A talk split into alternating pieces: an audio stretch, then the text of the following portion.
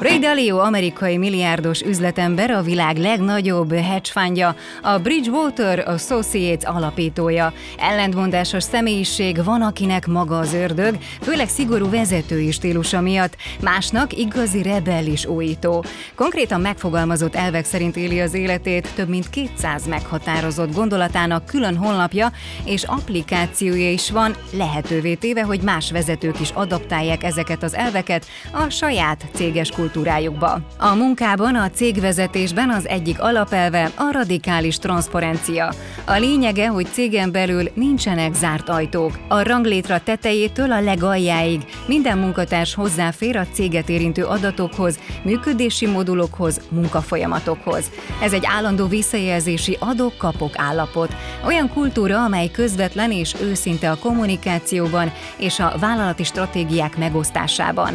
Az eredménye pedig, hogy egy cégen belül erősödik a bizalom a vezetők, a márka és az ügy iránt, amit a vállalat képvisel. Független gondolkodókat akarok, akik nem értenek egyet és mernek a commerce ellen menni, mondja Ray. A legfontosabb dolog, amit szeretnék, az értelmes munka és értelmes kapcsolatok. És úgy gondolom, hogy ezekhez a radikális igazságon és a radikális átláthatóságon keresztül lehet eljutni, így zárta gondolatát. Szerintem ehhez elengedhetetlen az a vállalati kultúra, ahol mindenki biztonságban érezheti magát, ahol a visszajelzés nem megy át személyeskedésbe, a hibázás hibáztatásba, és ahol a munkavállaló tudja, bátran jelezheti a pozitív és negatív tapasztalatait. Az, hogy hogyan teremtünk meg egy ilyen környezetet, már nehezebb kérdés, de egyáltalán nem lehetetlen.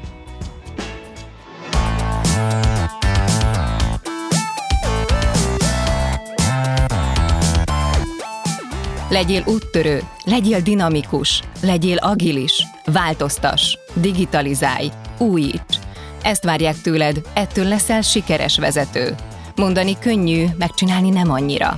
Az Epic Stories podcastben olyan üzleti történeteket mesélünk el, amikből tanulhatsz, amik inspirálnak vagy egyszerűen csak szórakoztatóak.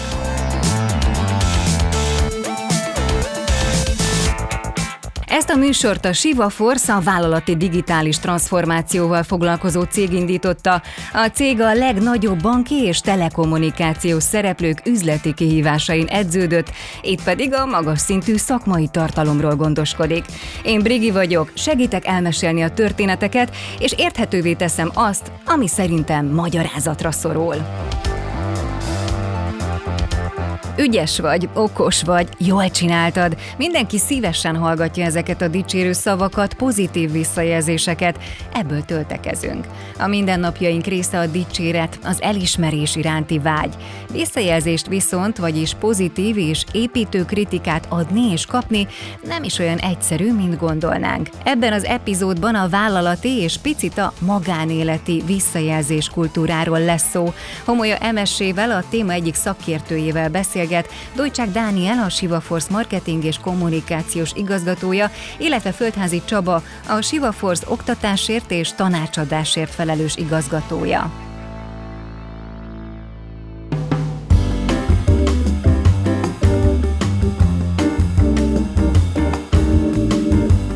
9,6 millió univerzális szakértő országában élünk, ezt kijelenthetjük bátran. Értünk a gazdasághoz, focihoz, oktatáshoz, gyerekneveléshez és mindenhez is. Imádjuk úton útfélen szétszórni a kommentárjainkat, kritikáinkat, villámgyorsan képesek vagyunk kommunikálni mindenkivel, de sajnos meghallani másokat nem lett egyszerűbb. Sőt, a digitális világ tüneményei kifejezetten ellenállóvá tettek minket mindennel szemben, ami különbözik attól, ami a fejünkben létezik.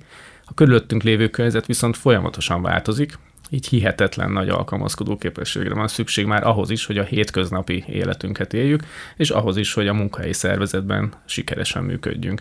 Ennek a kulcsa lehet az, hogy képesek vagyunk adni és elfogadni is visszajelzéseket másoktól. Erről beszélgetünk ma, annak apropóján, hogy a, az idei HVG és Siva Force által közösen kiadott könyvben köszönjük a visszajelzést, és akkor el is indítanám a, a beszélgetést azzal a felütéssel, hogy a visszajelzés az valójában a kereszteződésében áll a tanulás iránti vágyunknak és az elfogadás iránti igényünknek. Igaz ez, Hemesen? Abszolút igaz. Sőt, hogyha visszatekintek a szakmai múltamra, akkor ez már 30 évvel ezelőtt is igaz volt. 30 évvel már foglalkoztunk ezzel egy visszajelzés, mert akkor is kollégákkal is beszéltünk arról, hogy a visszajelzés miért fontos. És akkor, hogyha még egy picit visszanézünk, akkor, akkor ez, ennek ez teljesen fontos abból a szempontból is, hogy, hogy az önbizalomfejlesztés, az önismeret az mennyire, mennyire lényeges, és az önbizalom ugye pontosan a visszajelzésektől tud fejlődni, vagy éppen attól bicsaklik meg, hogy nem kapjuk meg a megfelelő visszajelzést, vagy éppen egy negatív visszajelzést kapunk. Emese már is megfogalmazta az egyik legfontosabb üzenetét a beszélgetésnek. Mondjuk neki, ez nem kihívás. Közel 30 éve dolgozik trénerként. Szakterületei az önismeret és önfejlesztés, a mentális egészség fejlesztése, a stresszkezelés, a work-life balance és a diszk. A betűszó betűi a négy személyiségtípusra utalnak, amelyek valamilyen formában minden embernél megjelennek. Emese azzal is foglalkozik, hogy hogyan lehet bizonyos kombinációk jelenlétét a javunkra fordítani a társas interakciók során, és megfelelően használni.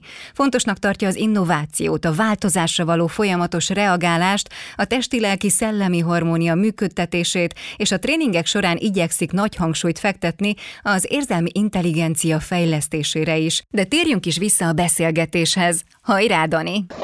Egy vállalati környezetben egyébként van összefüggés a, a kollégáknak így az önbizalma és a, a között, hogy a visszajelzések azok hogyan áramlanak a szervezetben? Hát folyamatosan azt látjuk, hogy a szervezetek átalakulóban vannak. Tehát, hogy amit el is elmondtál, hogy nagyon nagy a változás, a turbulencia ebben az időszakban a szervezetek környékén, úgy nagyon erősen változnak a, a vezetői minták, a vezetői szerepkörök, és például a visszajelzésnek a, a kultúrája is elkezd beépülni a szervezetnek a hétköznapjaiba.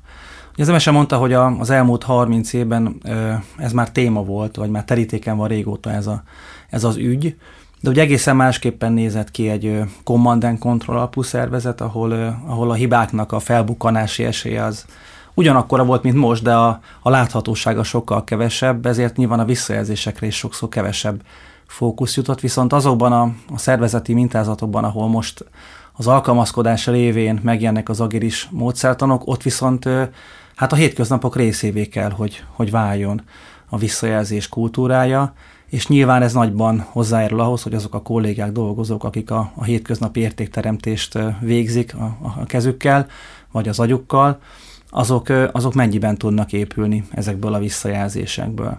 És ez biztos, hogy az önbizalmat nagy mértékben befolyásolja, javítja, pallérozza, vagy ennek a hiánya nagy mértékben hozzárul ahhoz, hogy a szervezet visszapillantó tükör hiányában elkezd rossz irányba tekeredni, és igazából se előre, se hátra nem nézvén valamilyen általa jónak vélt irányba halad, és nem kapja meg azt a támogatást belülről, ami ennek az iránynak a megfelelő kiválasztásához kell.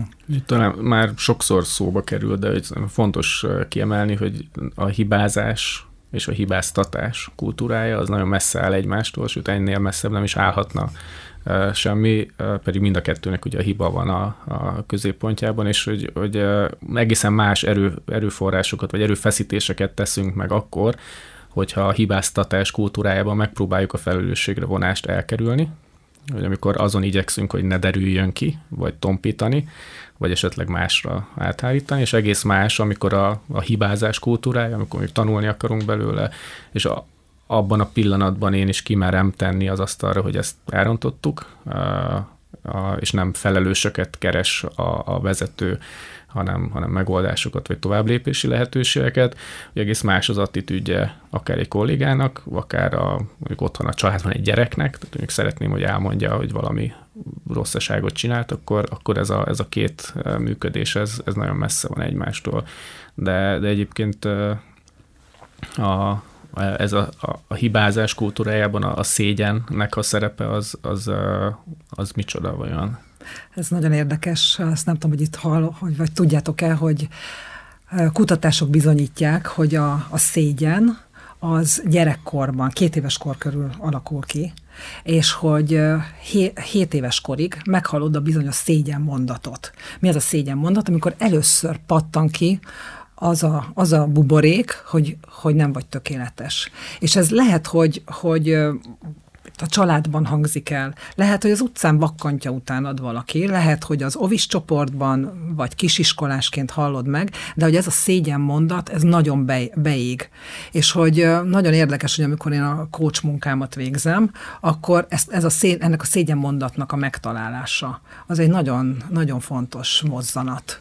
És valóban, hát Brené Brownról talán hallottatok, és ő is a szégyennel foglalkozik, a sebezhetőséggel, illetve a szégyennel, ez egy ilyen nagyon top volt a, a menedzsment irodalomban, meg, a, meg egyáltalán ezzel foglalkozunk még, hogy, hogy a szégyen az, az miért is ennyire, ennyire durva.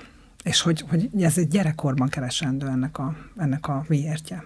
És akkor ez felnőtt korig is elkísér minket, és nem tudunk tőle szabadulni? Hát, Vagy tudunk tőle szabadulni? Hát szerintem mindenképpen tudunk tőle szabadulni. Az, hogyha az mindenképpen egy ilyen feloldó, hogyha lehet hibázni. És képzeljétek el, milyen érdekes, hogy amikor mi egy top menedzsernek vagy beszélgettünk egy ilyen tanácsadás szervezetfejlesztés kapcsán, és akkor ránk nézett, hogy, hogy na de hát visszajelzés, hát nem babázunk. És akkor néztünk döbbenten, hogy, hogy tényleg ez a mai világban még elhangzik egy top menedzser szájából, és a válasz igen.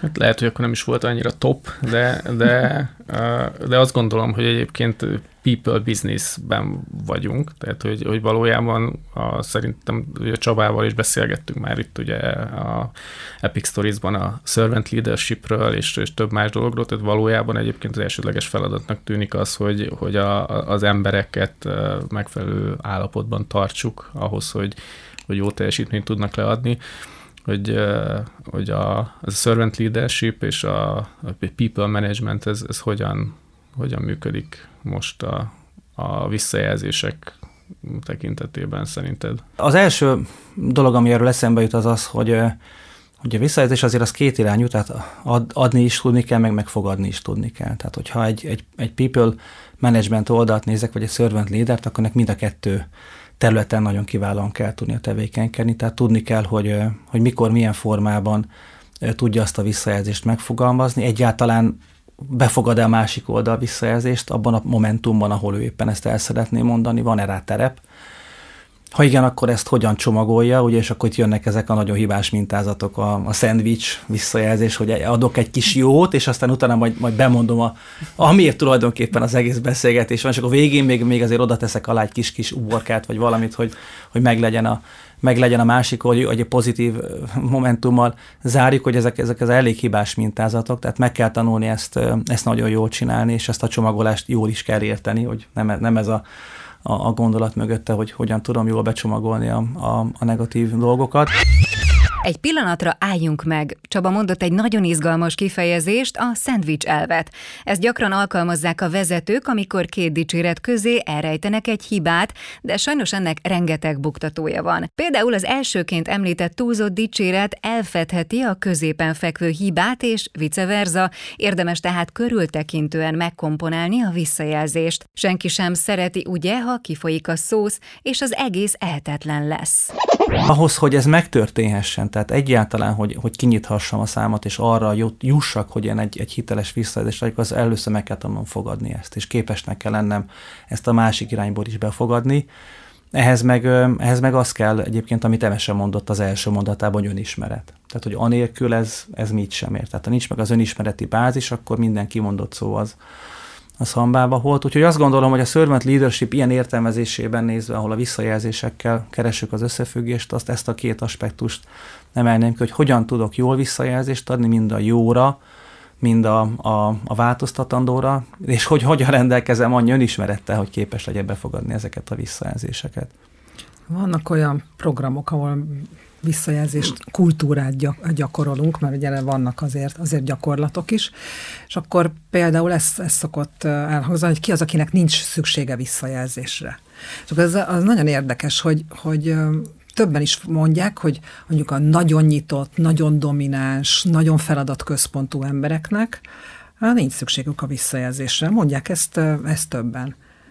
És hát elég sokan ülnek a kanapémon azért, mert, hogy, mert ez a felfogás, hogy egy, hogy egy, egy vezető típusnak, egy dominánsnak nem kell, mert ha belegondoltak, végül is mindenkinek szüksége van a visszajelzésre. Mindenféle tekintetben. És az, hogy ezt hogyan adjuk, na az az érdekes, mert hogyha belegondoltok, akkor egy nyitott személyiség, az sokkal inkább azt, azt várja, hogy, hogy hello, fények, zene, mindenféle, tehát hogy azt, azt, azt többen lássák, többen hallják, hogy ő visszajelzést kap. Mondjuk a, a pozitív visszajelzés.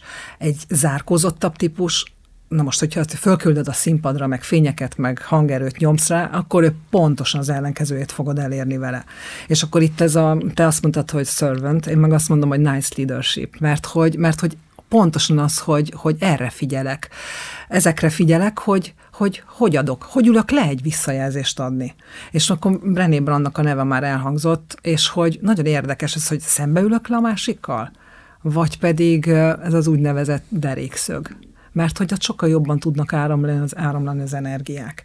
És van, aki meg kifejezetten azt szereti, hogyha neki írásban adják a visszajelzést mert akkor mondjuk egy zárkózottabb típus, aki feladatorientáltabb, és nagyon fontos, hogy támasszuk alá bizonyítékkal, mert neki akkor lesz hiteles a visszajelzésünk. Ehhez tudok is kapcsolódni, nemrégiben volt egy éves csapatépítőnk, ahol évértékelő esemény is volt, és voltak 5-10 és 15 éves évfordulók ott dolgozó kollégáknak, ami egyébként óriási dolog így a, főleg a digitális világban, mai világban, hogy vannak egyébként emberek, akik 5-10-15 éve ott dolgoznak, és hogy megleptük őket egy, egy szuper vagány kapusznis pulcsival, amin ezek a megfelelő számok is fent voltak, és nagyon fura volt nézni, hogy, tehát, hogy, hogy ez a megbecsültségnek egyébként, ez egy, szerintem egy, egy nagyon fontos momentuma volt, de a srácok, amikor kimentek, ők alapjában ő introvertáltabb figurák, hogy, hogy azt kértük őket, hogy vegyék fel a pulóvert, és hagyj fényképezzük le őket, és hogy látszott, hogy nagyon-nagyon kellemetlenül érzik magukat, ami egyébként a mi hibánk, hogy ezt, ezt nem vettük számításba,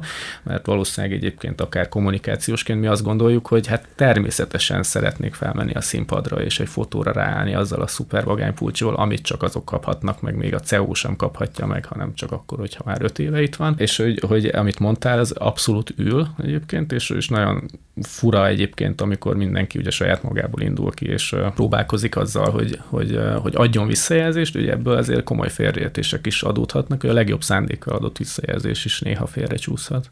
Amikor visszajelzésről beszélünk, akkor az a negatívumokra is irányulhat, ugye ez a kritika. És akkor a kritikának is van ugye kétféle változata, az egyik az építő, a másik a romboló, a destruktív kritika. De amikor megkérdezzük azt, hogy na és akkor mi az egyik és mi a másik, akkor csend van.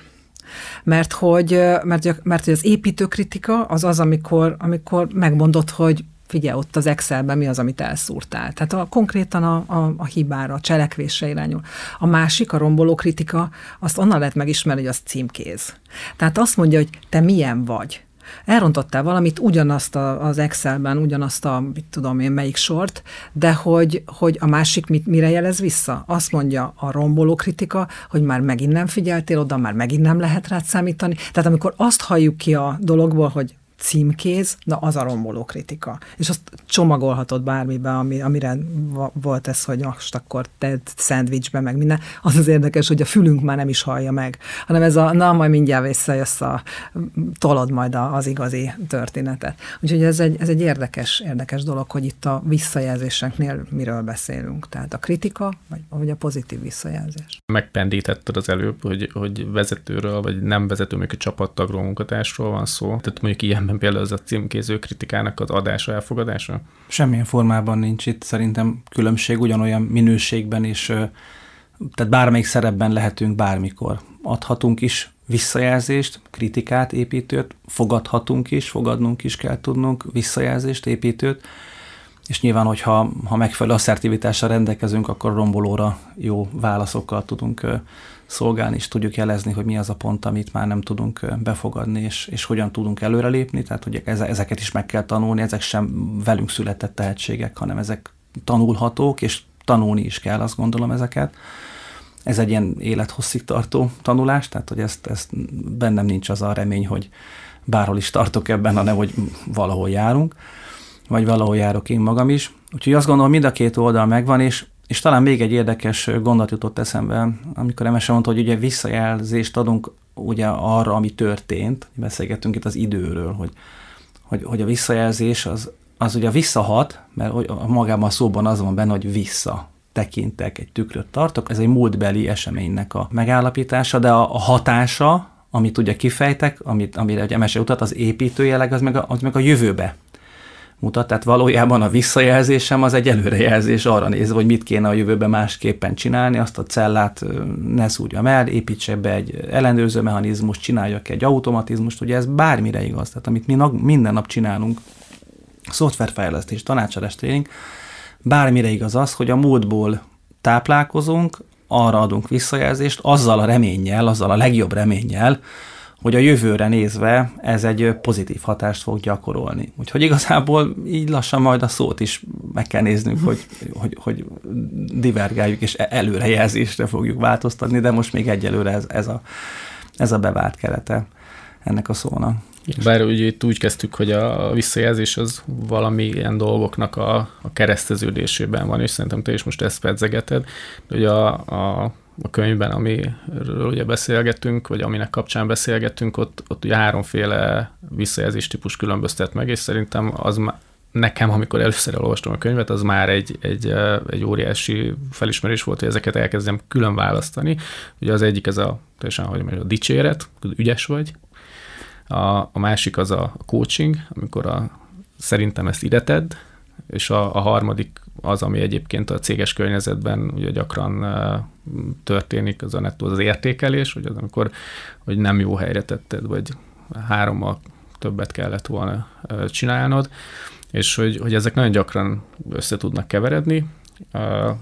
Érdekes egyébként, tehát ennek ugye van egy nagy mátrixa egyébként, hogy mit várt éppen mondjuk az alany, mit adott neki a visszajelző, és ráadásul az, hogy hogyan értette. És azt mondom, hogy ez egy ilyen sokdimenziós mátrix, úgyhogy nagyon könnyű eltévedni, és, és, szerintem kifejezetten ijesztő, hogy, hogy mennyire könnyű ebben eltévedni, és hogy, hogy valószínűleg egyébként itt keresném én annak az okát, hogy a visszajelzések miért esnek rosszul, mert vagy valószínűleg nem azt vártam, meg nem úgy értettem, és hogy, hogy a, itt, itt előjön az, hogy a jó szándék, a pokolba vezető út is jó szándékkal van kikövezve.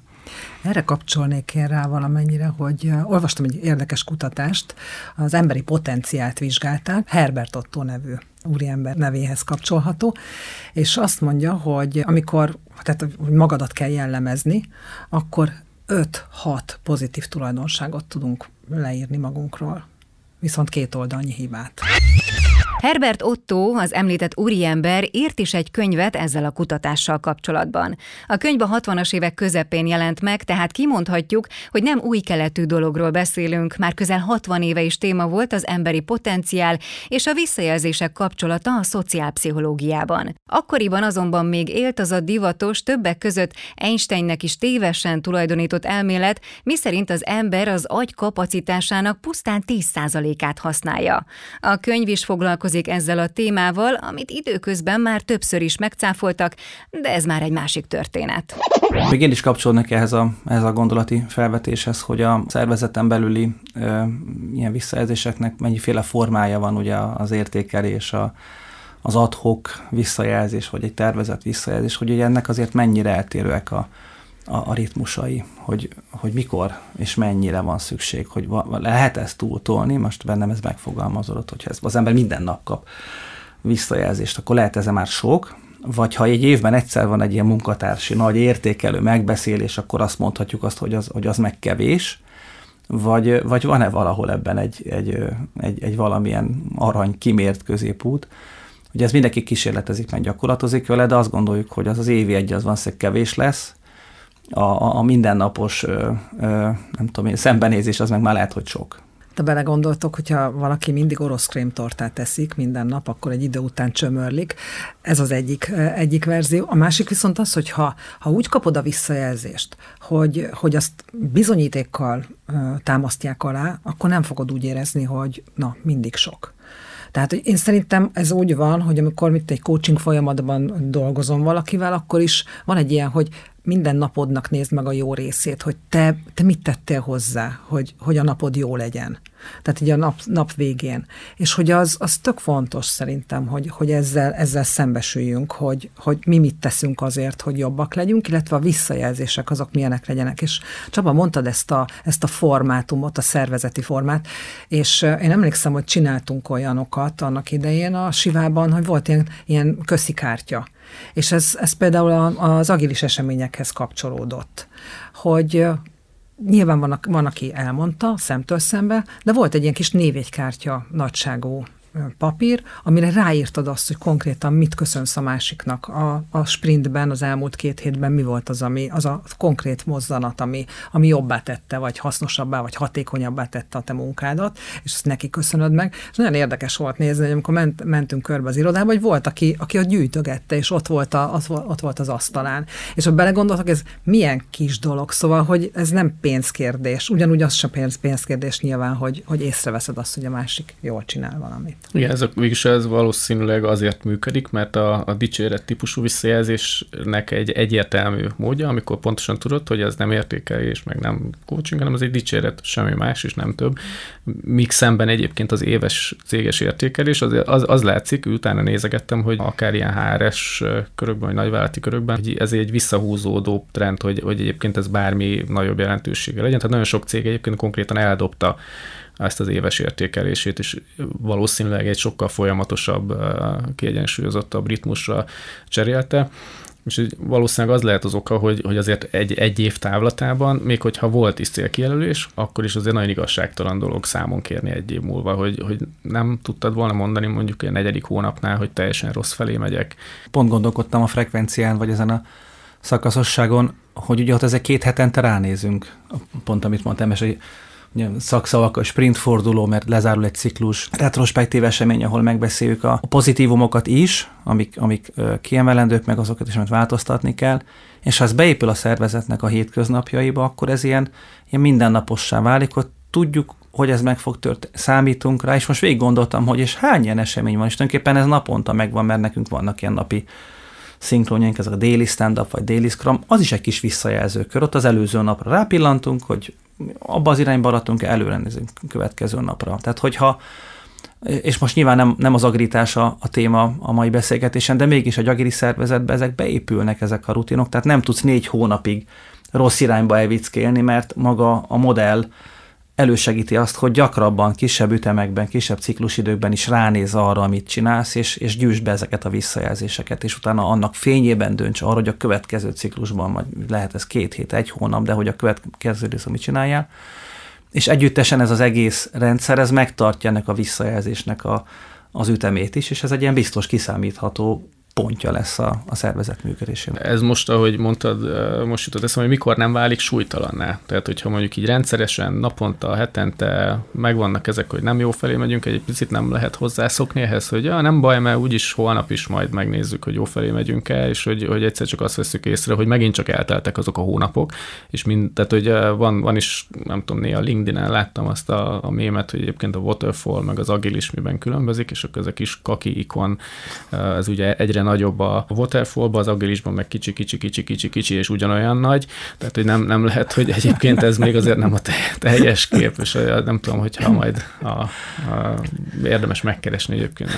Megvan a kép sajnos, tehát, hogy felidézte vizuális alkat Igen, és, és hogy, hogy nem lehet, hogy, hogy, hogyha túl gyakran van ilyen alkalom, akkor, akkor súlytalanná válik. Szerintem, és akkor ez, ez megint a servant, vagy a, vagy a nice leadership, ha belegondoltok, akkor a nice leadershipben pontosan ez van, hogy ebben a servant leadershipben, ennek kéne lenni, hogy amikor én, tudom én, egy meetingen észreveszem azt, hogy a kollégám teljesen uh, lelkes, és akkor ezt vissza akarom jelezni, mert hogy az tök jó, hogy a, hogy a többiek is akkor, akkor ha én visszajelzem, akkor, akkor a többiek is uh, talán lelkesebbek lesznek, de hogy amikor adom, akkor a másik, és talán Csaba ezt már mondtad is, hogy, hogy készen áll a másik arra, hogy, hogy én visszajelzést adjak neki. Most gondoljátok el, hogy ott van a meeting, hátrarúgjuk a széket, és akkor vissza akarom jelezni a kollégámnak, és mondom neki, és látom azt, hogy teljesen feszült. És, és miért? Hát lehet, hogy kapott egy olyan e-mailt, lehet, hogy már a következő ö, meetingen kéne ülnie. Tehát, hogy ez a készen állsz arra, hogy adjak egy visszajelzést? Adhatok egy visszajelzést? És persze ez is olyan, hogy, hogy ennek is meg kell találni az okos módját, vagy a szép módját, vagy a befogadható módját, de szerintem ez nagyon fontos, hogy, hogy, hogy empatikusak legyünk a másikkal. És a másik mondhassa azt, hogy figyelj, most rohanok, de hogy, hogy pontosan ez, hogy, hogy igenis szükség van arra, hogy mindent visszajelezzünk, és szerintem ebben, ebben nem. Én, én nem érzem azt, hogy ezt túl lehetne tolni. De mondta egy nagyon fontos dolgot, hogy az, hogy csak így lövöd kifelé a kis munícióidat, az, az kevés, mert ez egy két szereplős, vagy legalább két uh-huh. szereplős játék, tehát hogy nekem egyébként ez egy válasz, köszönöm, mert akkor oké, okay, adok visszajelzést, vagy éppen kapok, de hogy az mindig szinkronba kell rakni, hogy akkor éppen ez egy megfelelő alkalom mindenki számára, hogy ezt a kommunikációt lefolytassuk, és annó egyébként, amikor kommunikáció elméletet tanultunk, akkor ugye ez egy ilyen nagyon alapvető dolog, de hogy ugye van a, a küldő és a fogadó, és a kettő között ott van a zaj és hogy, hogy az, az, az nagyon sokat tud ártani a, a megértésnek, hogyha az zajban esetleg elveszik az üzenet. Uh-huh. Még esetleg erről egy, egy gondolat nekem is eszembe jutott, ez pedig az, hogy ugye motor ezt túl lehetett tolni, meg, meg erről, erről beszélgettünk, hogy nem, hogy túl lehetett tolni, hanem a kollégák számítanak rá pont emiatt a ciklikusság miatt, tehát tudjuk, hogy lesz egy olyan esemény, ahol egy picit erről fogunk tudni beszélni. És lehet, hogy a hétköznapok sodrában, mert tényleg közben e-mail jön, élesítünk valamit, vagy, vagy, vagy nincs időnk valamit átbeszélni, de tudjuk, hogy két hetente szerdán kettő és négy között van erre számva idő. És meg tudnak érkezni ezek a visszajelzések, akkor, akkor lehet, hogy én azt abban a momentán pillanatban nem tudnám befogadni, mert az van, amit elmondtál, hogy rohanok, de tudom, hogy van egy ilyen, készülök rá, hogy el tudjam mondani, vagy be tudjam fogadni, és, ezért, és visszatérve a kérdésedre, ezért nem lesz ennek súlytalan állapota, vagy ezért nem fog elszállni a szélbe ez a szó, mert már mindenki készül rá, tudja, hogy ez, ez ezért van ez az esemény, ez az értelme, és vannak pozitív megélései ezzel kapcsolatban, vannak fejlesztő pontok is ezzel kapcsolatban, és így ez működik hosszú távon, ha kiszámíthatom. És érzem, hogy most valami gáz van, nem jó szögből jön a nap a, a monitorom, de majd akkor pontosan szerdán meg tudjuk beszélni, és akkor lesz eredménye és ez felszabadít az elől, hogy én most hetekig sugorgassak magamban egy rossz érzés, mert tudom, hogy az ott van, és nem lesz uh-huh. innentől kezdve rossz érzésem, uh-huh. hanem ezt meg tudom beszélni. Nyilván ez akkor tud működni, ha ott egy biztonságos környezet alakul ki. Tehát, hogyha megvan ez a, ez a biztonságom, ahol, ahol ezt megtehetem, ehhez hozzá kell tennem vezetőnek, vagy agilis környezetben a Scrum Masternek, agilis coachnak, aki ezt a környezetet megteremti, hogy mindenki megszólalhasson, ne egymás megszégyenítése legyen a, a terítéken. Ez nagyon könnyen hangzik, de azért át lehet csúszni azért ezen a ezen a határon is, és akkor ott, ott, ott be kell tudni avatkozni, de akkor ez működik, ez a, ez a vég, vég nélküli, ez a relentless improvement, ugye ez a...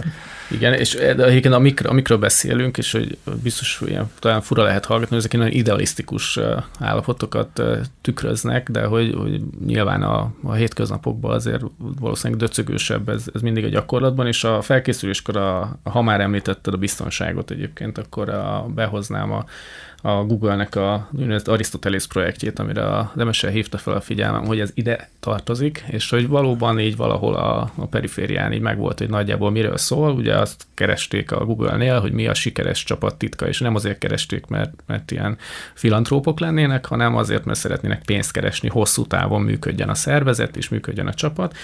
És ugye azzal a, azzal a felállással indultak be, hogy bizonyára a diverzitás, meg, meg egyéb ilyen, ilyen jól ismert buzzwordök voltak a szemük előtt, majd, és úgy beleástam egy kicsit magam, és akkor engedjétek meg, hogy öt pontot akkor kiemeljek, amire egyébként jutottak valójában, hogy a diverzitás helyett, vagy inkább úgy gondolom, hogy mellett mik azok a, a, a tényezők, amitől sikeres egy csapat. Az egyik az a pszichológiai biztonság, ezt úgy fogalmazták, hogy ha én elkövetek egy hibát, akkor az nem lesz ellenem felhasználva. Ez, ez szerintem ez egy elég, elég konkrét mondás, ez egy nagyon, nagyon fontos dolog. A másik az a egymástól való függőségnek a kérdése, hogy amikor a csapattársaim azt mondják, hogy megcsinálnak valamit, akkor, akkor tényleg végigmennek azon, és hogy én számíthatok rájuk abban, hogy ez meg fog történni, nem kell, nem kell megkérdőjeleznem, nem kell folyamatosan attól félnem, hogy megígérték, és nem. Hogy a harmadik, az, az a struktúra és a, a tisztaság, vagy tisztánlátás, hogy én értem, hogy kinek mi a szerepe, kinek mi a felelőssége nekem, illetve a többieknek is, tehát ezek, ezek ki vannak rakva. Ez egyébként meglepő, mert hogy ki gondolná egyébként, hogy a kollégáknak ez fontos. Sőt, egyébként azt gondolnánk, hogy néha azt szeretnék, hogy ez ne legyen, de valójában egyébként ez a kutatás az bizonyította be, hogy ez nagyon is számít. Ugye a negyedik az a, a az a jelentés, vagy a meaning, hogy itt a, a főzésben, hogy, hogy ha amit én munkát elvégzek, az számít a csapatnak, és hogy, hogy az, az nem, nem felesleges.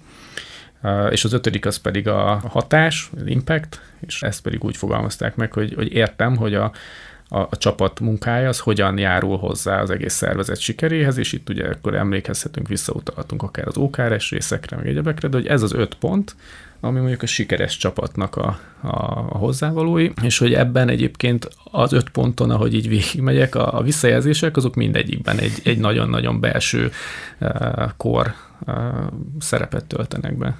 Mondtad az impactet, ugye hatás, hogy milyen hatást gyakorol a visszajelzés. Úgy is, hogyha nem tudunk róla. És uh, egy ilyen nagyon kedves uh, céges, vagy hát egy ilyen félcéges eseményen vettünk részt a, a hétvégén, és, és a kollégám odaállt mellém, és, és, és, és megszólított, hogy hát neki milyen jól esett, hogy a múltkor úgy emlékszel, hogy mondtál nekem valamit. Hát mondom, Isten látja lelkem, nem tudom, hogy, hogy, hogy miről van szó. És ott álltunk egy pohár rozéfröccsel a kezünkben, és, és elmondta, hogy hát emlékszel, amikor, amikor egy, egy, egy külföldi ügyfelőnek prezentáltam, és, és mondtad, hogy na, csak gyerünk, vágd bele magad, csináld, menni fog, én aztán nem is voltam ott, csak így félfőddel a, a megbeszélés, a végén így, így éreztem, hogy ez jó sikerült, és oda mentem, és így megveregettem a vállat, hogy na, ezt, ezt frankon begurítottad. És annyit mondott, hogy, és, és most is így borsodzik tőle a hátam, vagy így föláll egy picit a szőr a kezembe, hogy ez annyira megmaradt benne egy ilyen hatás, hogy az elején meg a végén, de az elején kapott egy kis löketet, és a végén ezt, ezt, ezt megdicsértem, hogy mondta, hogy ezt ő így, így, így hetekre el tudott belőle táplálkozni, holott ez nem volt egy tervezet, nem volt egy előre kitalált esemény, és mégis óriási hatást tud gyakorolni egy-egy ilyen momentum, és akkor úgy megálltam magamon, hogy hát az ember a hétköznapok során hányszor szúrja el azt, hogy ö, rossz irányban is ad egy ilyet, vagy, vagy mennyire érdemes figyelni arra, hogy ezt megtegyük, mert ez valaki másnak lehet, hogy hetekre ad muníciót egy ilyen szituációban. Dél Carnegie jut eszembe. Annyira, annyira tűpontos. Ha belegondoltak, ah, elég a világban a boldogság mennyiség, ami most van? Nem. És pont erre, erre reflektál. Azt mondja, igen, könnyen megnövelheted a világban levő boldogság mennyiséget, akár most rögtön is. Hogyan? Úgy, hogy mondasz néhány őszinte elismerő szót valakinek. Lehet, hogy te már holnap elfelejted a ma elmondott kedves szavakat, ám aki kapta, talán egy életen át dédelgeti őket emlékezetében amennyiben a, a munkádra tudsz figyelni, vagy a munkádban tudsz arra figyelni, hogy adjál visszajelzéseket, akkor ugyanilyen fontos, hogy otthon megadd ezt a visszajelzést, illetve, illetve meg is kapd. Mert hogy, mert hogy ezt, ezt teszi teljessé az életünket.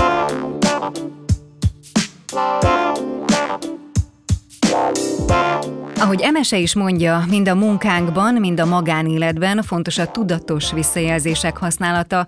Óriási hatást tudunk ugyanis elérni velük, tudományosan bizonyított tény, hogy a jó helyen, jó időben adott visszajelzés növeli a munkahelyi teljesítményt, hatékonyabbá teszi a munkavégzést, ami az otthon eltöltött időnkre is hatással van. Vezetőként érdemes tehát átgondolnunk, milyen formában, milyen időközönként és milyen platformon adunk feedbacket a kollégáinknak, beosztottjainknak. A lényeg pedig, hogy mindig figyelembe vegyük a humán faktort, az emberi tényezőt, vagyis, hogy minden ember más és más igényekkel rendelkezik. Ehhez a legszükségesebb készség, amit magunkévá kell tenni, a rugalmasság és a részletekre való folyamatos odafigyelés, és akkor jöhet a növekedés és a változás.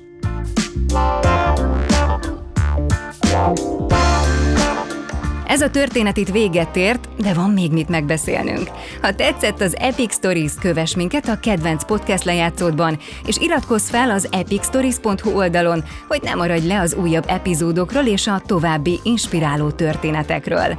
Ha van egy tanulságos üzleti történeted, amit megosztanál velünk, küld el az epic.sivaforce.com címre. Az Epic Stories tartalmi koncepcióját Dojcsák Dániel készítette, a műsor szerkesztője Gerencsér Anna, a zenei és utómunka szerkesztő Kozma Ádám, a showrunner Orsos Lajos, a kreatív producer Román Balázs, a producer pedig Hampuch Richard. Ordasi Brigittát és az Epic Stories-t hallottátok. Beaton